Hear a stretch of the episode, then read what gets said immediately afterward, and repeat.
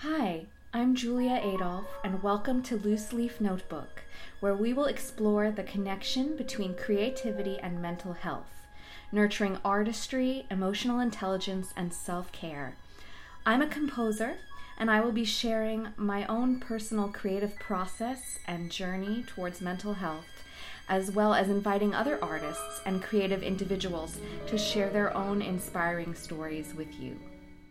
Today I am joined by Ukrainian born violinist Miroslava Khomyk. Dr. Khomyk tours internationally through Europe, the US, Asia, and South America, and is a member of the Los Angeles Opera Orchestra and the Las Vegas Philharmonic. Miroslava shares how anyone with creativity and compassion can become a spiritual leader during times of war. We discuss the centuries long history of Russian aggressors executing Ukrainian artists and appropriating Ukrainian culture. Lastly, Miroslava gives advice on how we as creative individuals can share our own unique talents to better the health of our societies. This episode of Loose Leaf Notebook is supported by New Music USA and featured on New Music Box.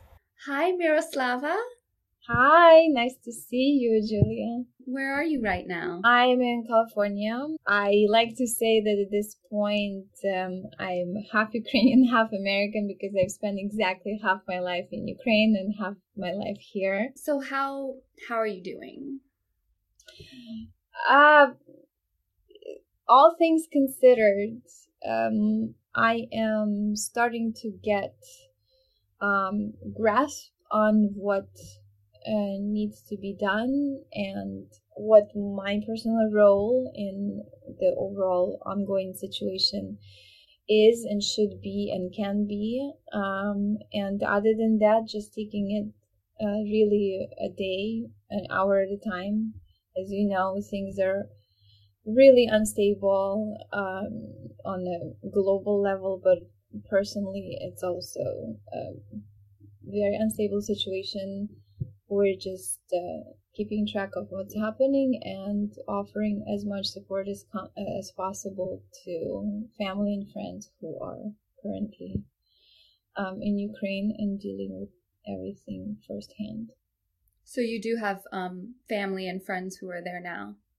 Yeah, um, I'd say everybody is there. Um, my parents happen to be here, but uh, everybody else is there because um, that's where home for them is. And um, it really is even hard to think about leaving for most of them. Most people don't want to leave, they are at home and they want to stay. But many people, of course, are displaced and disturbed doesn't even begin to cover it. So your parents just happened to be visiting you when? Yeah, yeah. They they oh, normally wow. are not there, so they just happened to be here. Yeah, it was definitely providence, and uh, we're super thankful for this because they're older, and at this time, crossing the border is absolutely um, I, can't say impossible, but it's very difficult at the moment because there's so many refugees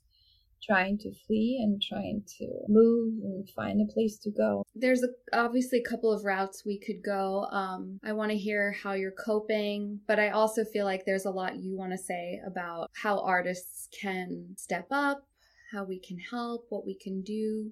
I kind of want to leave it up to you. Like, what would you like to talk about next? I mean, it's all interconnected, honestly.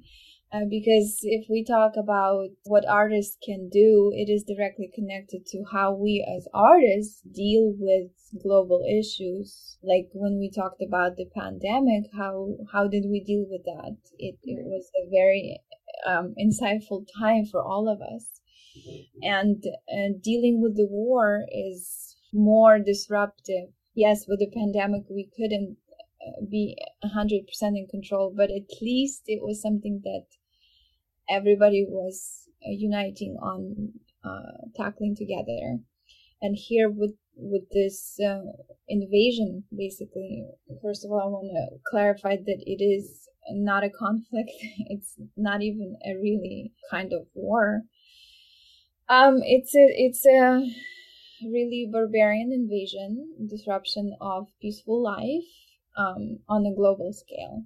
Um, but as far as what uh, what is the artist's role, I guess it's it's a it's a very deep subject, and I really like to hearing your thoughts about it too because um, I am Ukrainian, and so it affects me uh, quite deeply because I come from this heritage and I I grew up in it, and I have my personal experiences. Um, but also, I am uh, curious to see how it affects people who maybe don't have such close relationship with this, and um, they're more um, on the observing mm-hmm. uh, point at at this time and in my uh, thinking and questioning of you know the entire state of humanity right now i'm also wondering how does it affect the artists that are maybe not directly uh, connected to this and yeah. what what would they want to say or do at this time just to share personally you know for me um, you know, I'm Jewish. My family is originally Russian. Polish, um, and we immigrated. My family immigrated, you know, in the early 1900s, end of the 1800s.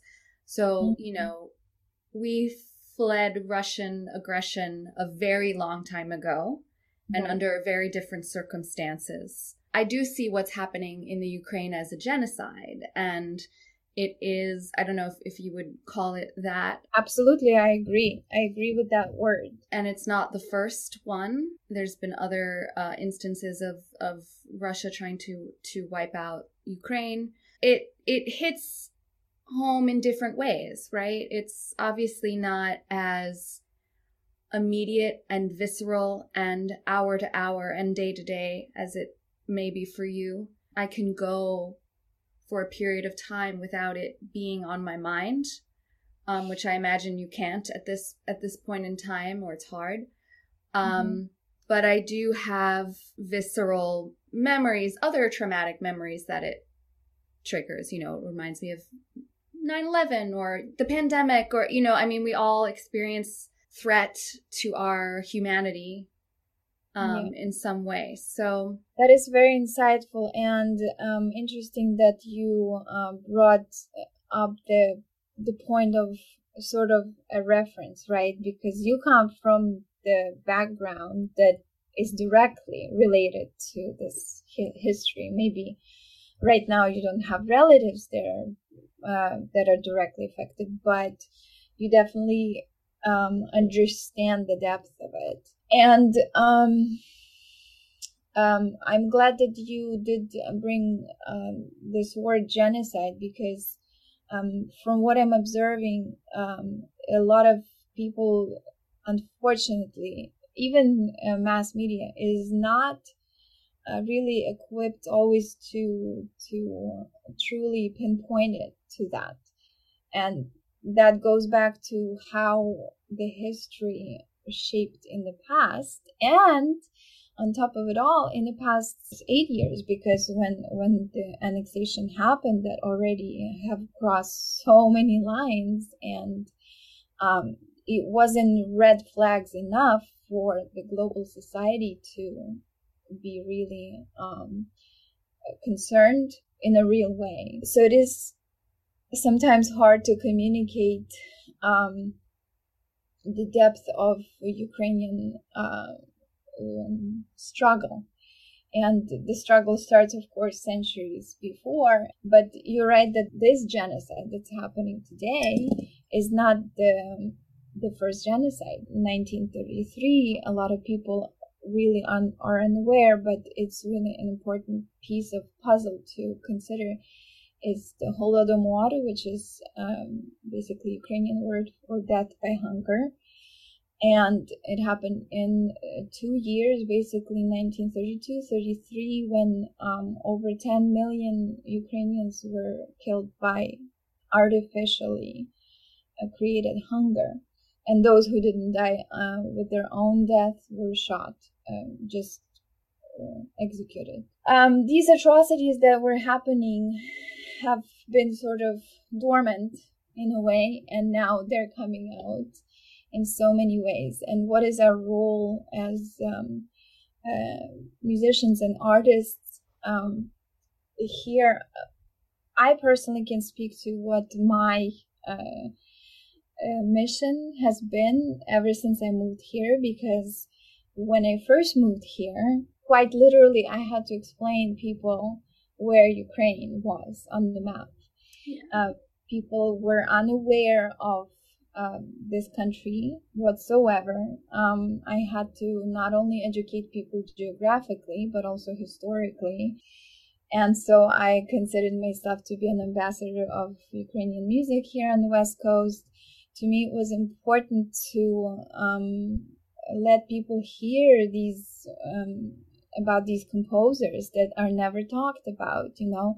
And I have discovered that there was even um, quite a few musicologists that weren't aware of how really this music fits into the uh, global scale of classical music.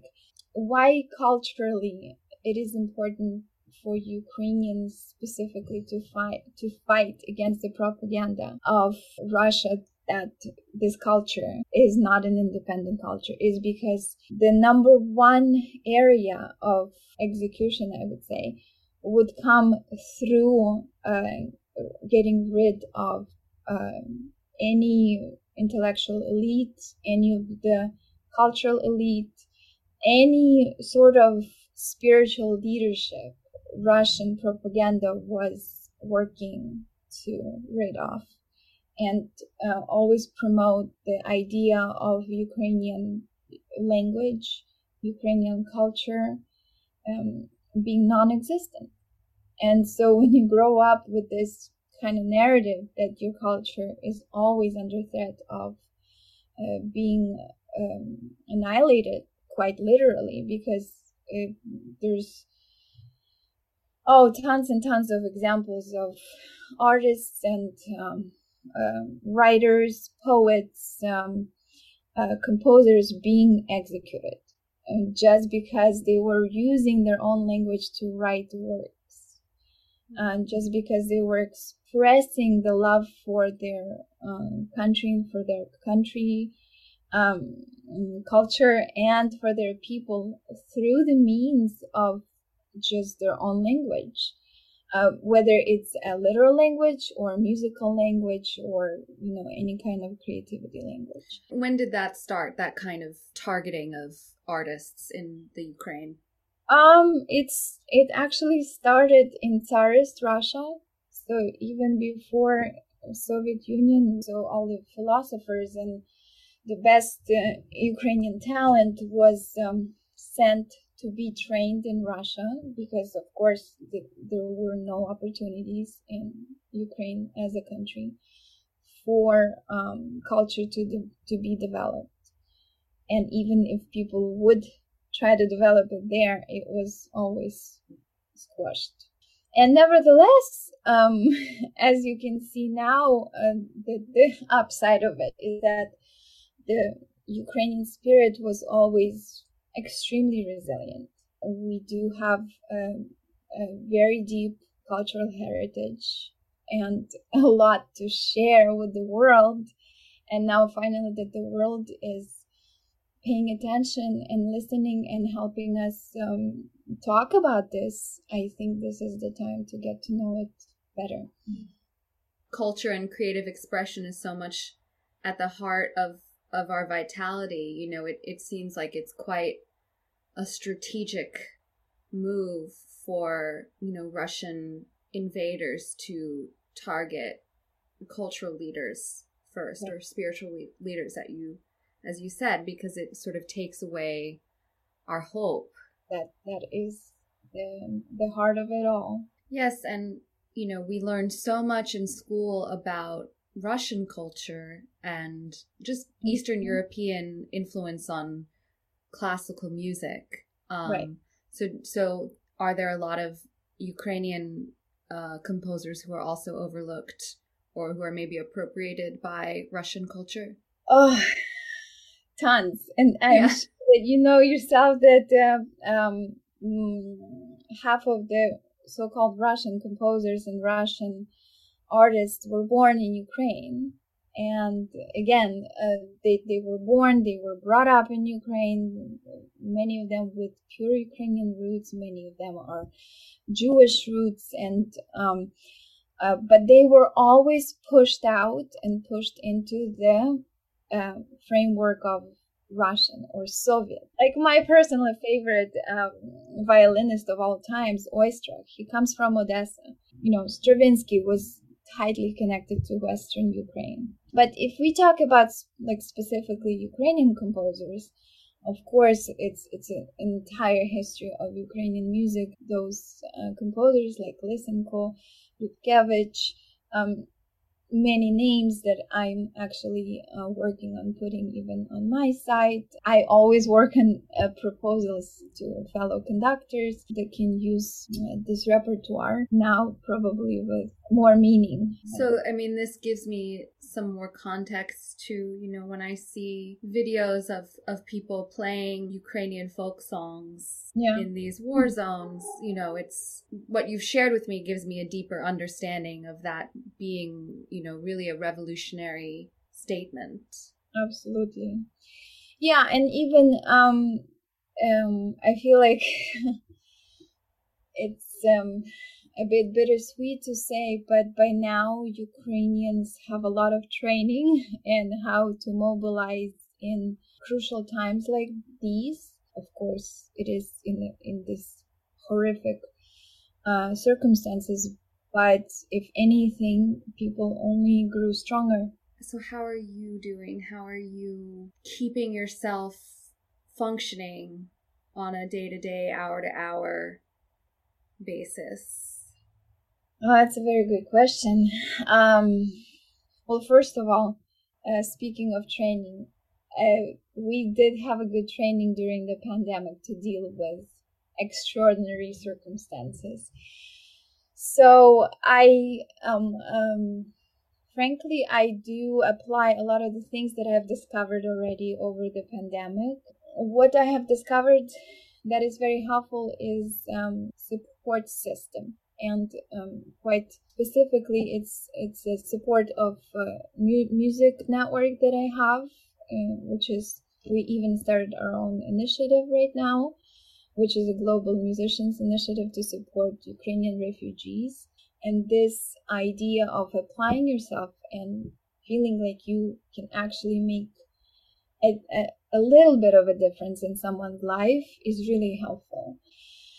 Um, and of course like on my own personal level um of course the the first few weeks have been complete chaos uh, my my routine that i love in the morning like having a cup of coffee or uh, doing my yoga going for a run uh, went went out completely even just psychologically it was impossible for me to enjoy a simple cup of coffee because you start feeling guilty that you know your brothers and sisters are basically dying right now, being bombed. They don't have a place to sleep. They're in bomb shelters instead of their warm beds. So um, it actually is very damaging. It's very easy to go and spiral and spiral down that path.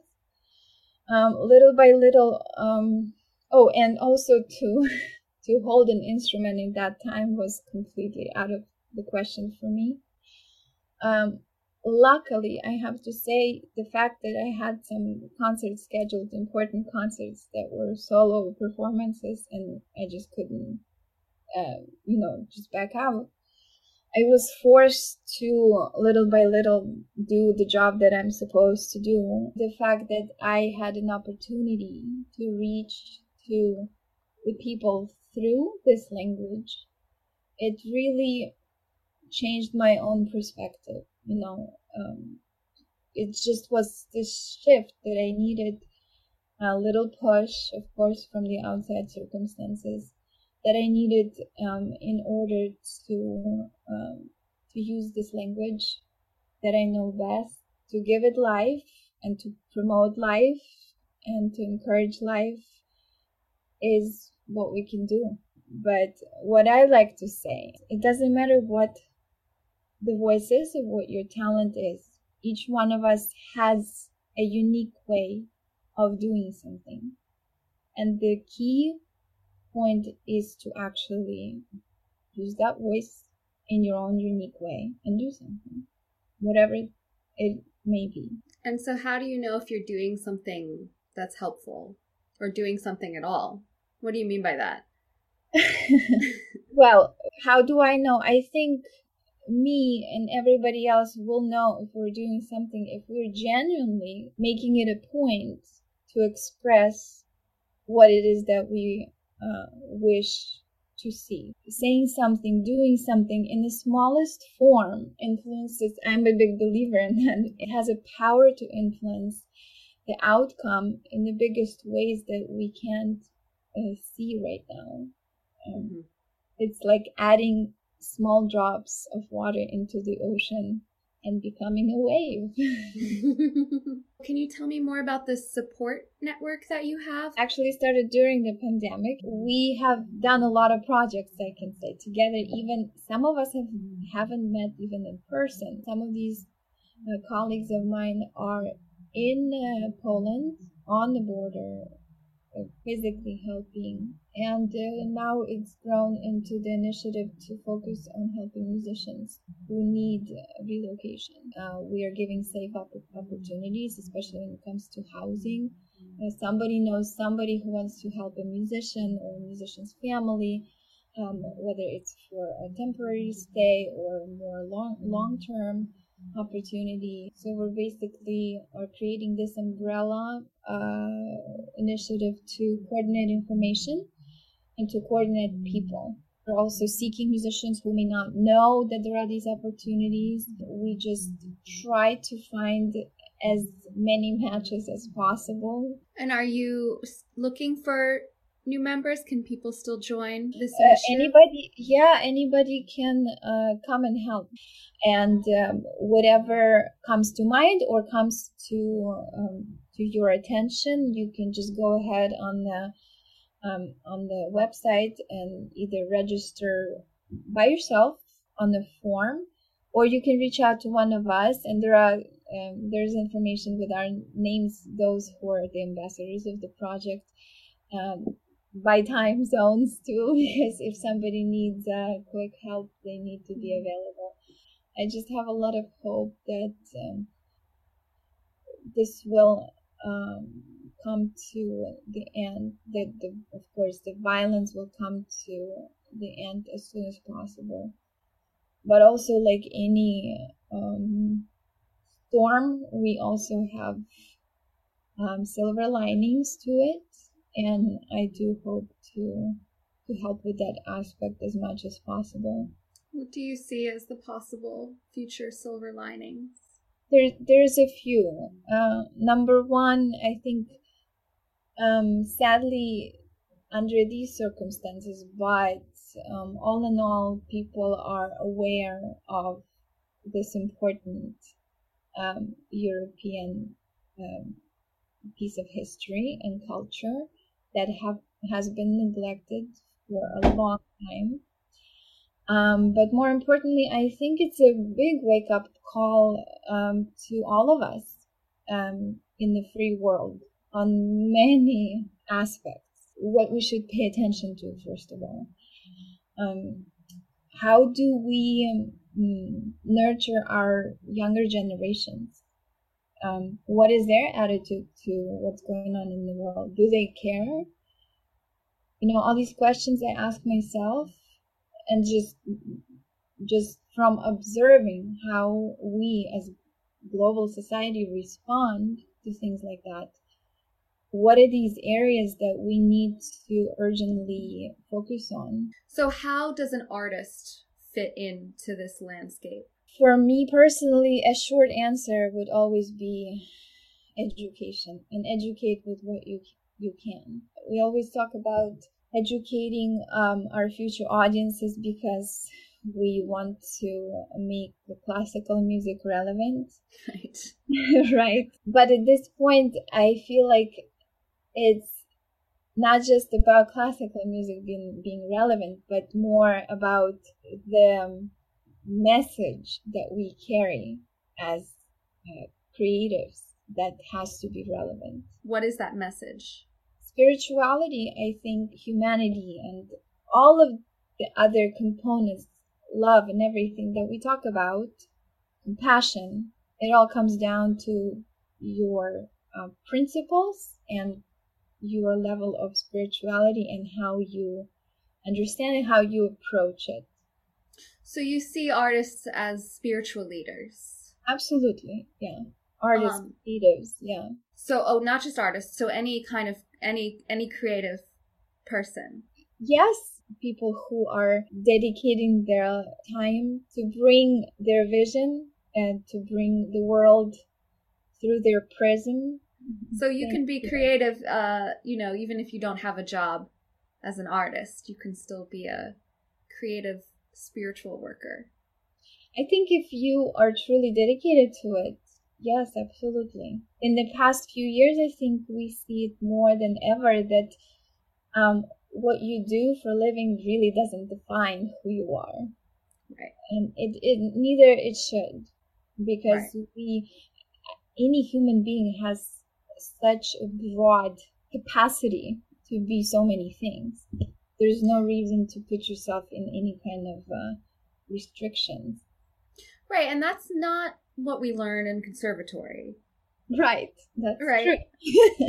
I always have uh, more interest in just uh, music because I've been blessed with having some really um, amazing mentors and uh, teachers in the past that taught me to not only focus on music but really focus on developing yourself as a broad human being. You have to know how uh, how even a musical aspect of this project or another how does it fit on on a bigger scale? Um, whether it's history or any current issues that you're dealing with it's it's a direct reflection of what we're dealing with on an everyday basis in conservatory we learn a lot about art for art's sake right and art sort of existing in this bubble. What is your response to that idea? Um, it's a very good question, and right now I think it's coming to its importance more than ever because there are some artists that are just saying that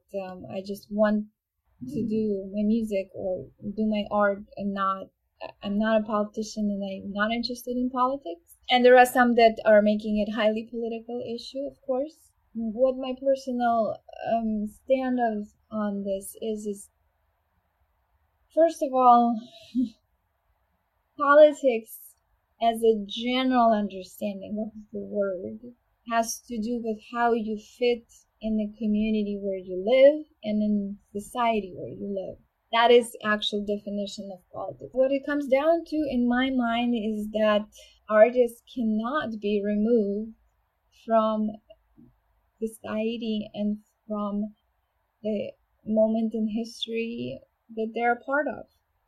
They just can't. Most of um, the artists and creatives that we respect today have shown more than once that they never stood aside. They always had their principles that made them who they are, and that is why they had such strong voice. It all comes down to why. And why what? To just know your why. Hmm. A person who cannot define their why does not have a clear path. When we realize what that why is for each one of us, I think it becomes more clear why we can't stand aside history. What if your why seems to be unrelated to the world around you? What if your why is, you know, I need to make art because it's like a feeling inside me that I have to get out or I can't sleep if I don't, you know, if I don't express myself or I think it's really fun or I mean, are those uh, do you count those as whys? I do actually, because even if we have a, a very simple thing as an example, like I like to paint flowers, there is a deeper need of why I need uh, why I like painting flowers is because I love the beauty. why are you so connected to the beauty? If you really uh, dig deeper and look inside, and why do we need to look inside ourselves? Is uh, it comes back to what we said at the very beginning: is we let um, other people in on our inner world, and we first need to understand our inner world. And of course, it's impossible to fully understand everything but at, le- at the very least it's important to know uh, what are those important things to me is being an artist in your opinion enough are you involved in sort of the work of humanity just by being an artist or do you think that there is a further uh, obligation to be involved maybe in a more direct or practical way? I'd say that it would be up to each individual to decide what their own strengths are. If we don't know uh, ourselves, then nobody can really give us direction because we we know the best what our fortes are, right? Right. What our talents are. And I know a lot of musicians um, who are not doing music right now, but instead are um, actually traveling to Ukraine and Poland to help in the most direct way you can imagine. On the other hand, I know musicians who are um, doing a lot of fundraising here through their music and through promoting Ukrainian music right now um, and inspiring others to do right. their best work whatever it may be. To be a creative definitely means um, being more aware than just what we do um, with the sheet of music and with our instrument. And I think everybody has a beautiful voice to do it. So that practicing your art is a way of showing compassion for others or giving others the tools for compassion. Yeah, and if you think that it's the best uh, way to do what you can in in this particular direction, then it's the way to go. So, what advice would you give to Americans who are maybe less connected to uh, what's going on in the Ukraine? What I would like, I guess, to wish for all of us um, is to um, promote less division and more unity on the level of uh, compassion. Because when we try to only approach something from our own perspective, from our own background of experiences, it sometimes may be difficult to really um, find that middle ground of how to feel more united. And this is not just about the ongoing situation in Ukraine. This is my uh, conclusion generally on a over the past years. Uh, my general wish is to um, learn more and more and apply and learn how to apply every day the practice of compassion and encouraging younger generations to practice and learn compassion. And more specifically about what's happening in Ukraine, um, we need to remember that um, we're all Ukrainians today. It doesn't matter what um, flag we live, under, but the principles that we are standing for are principles of freedom.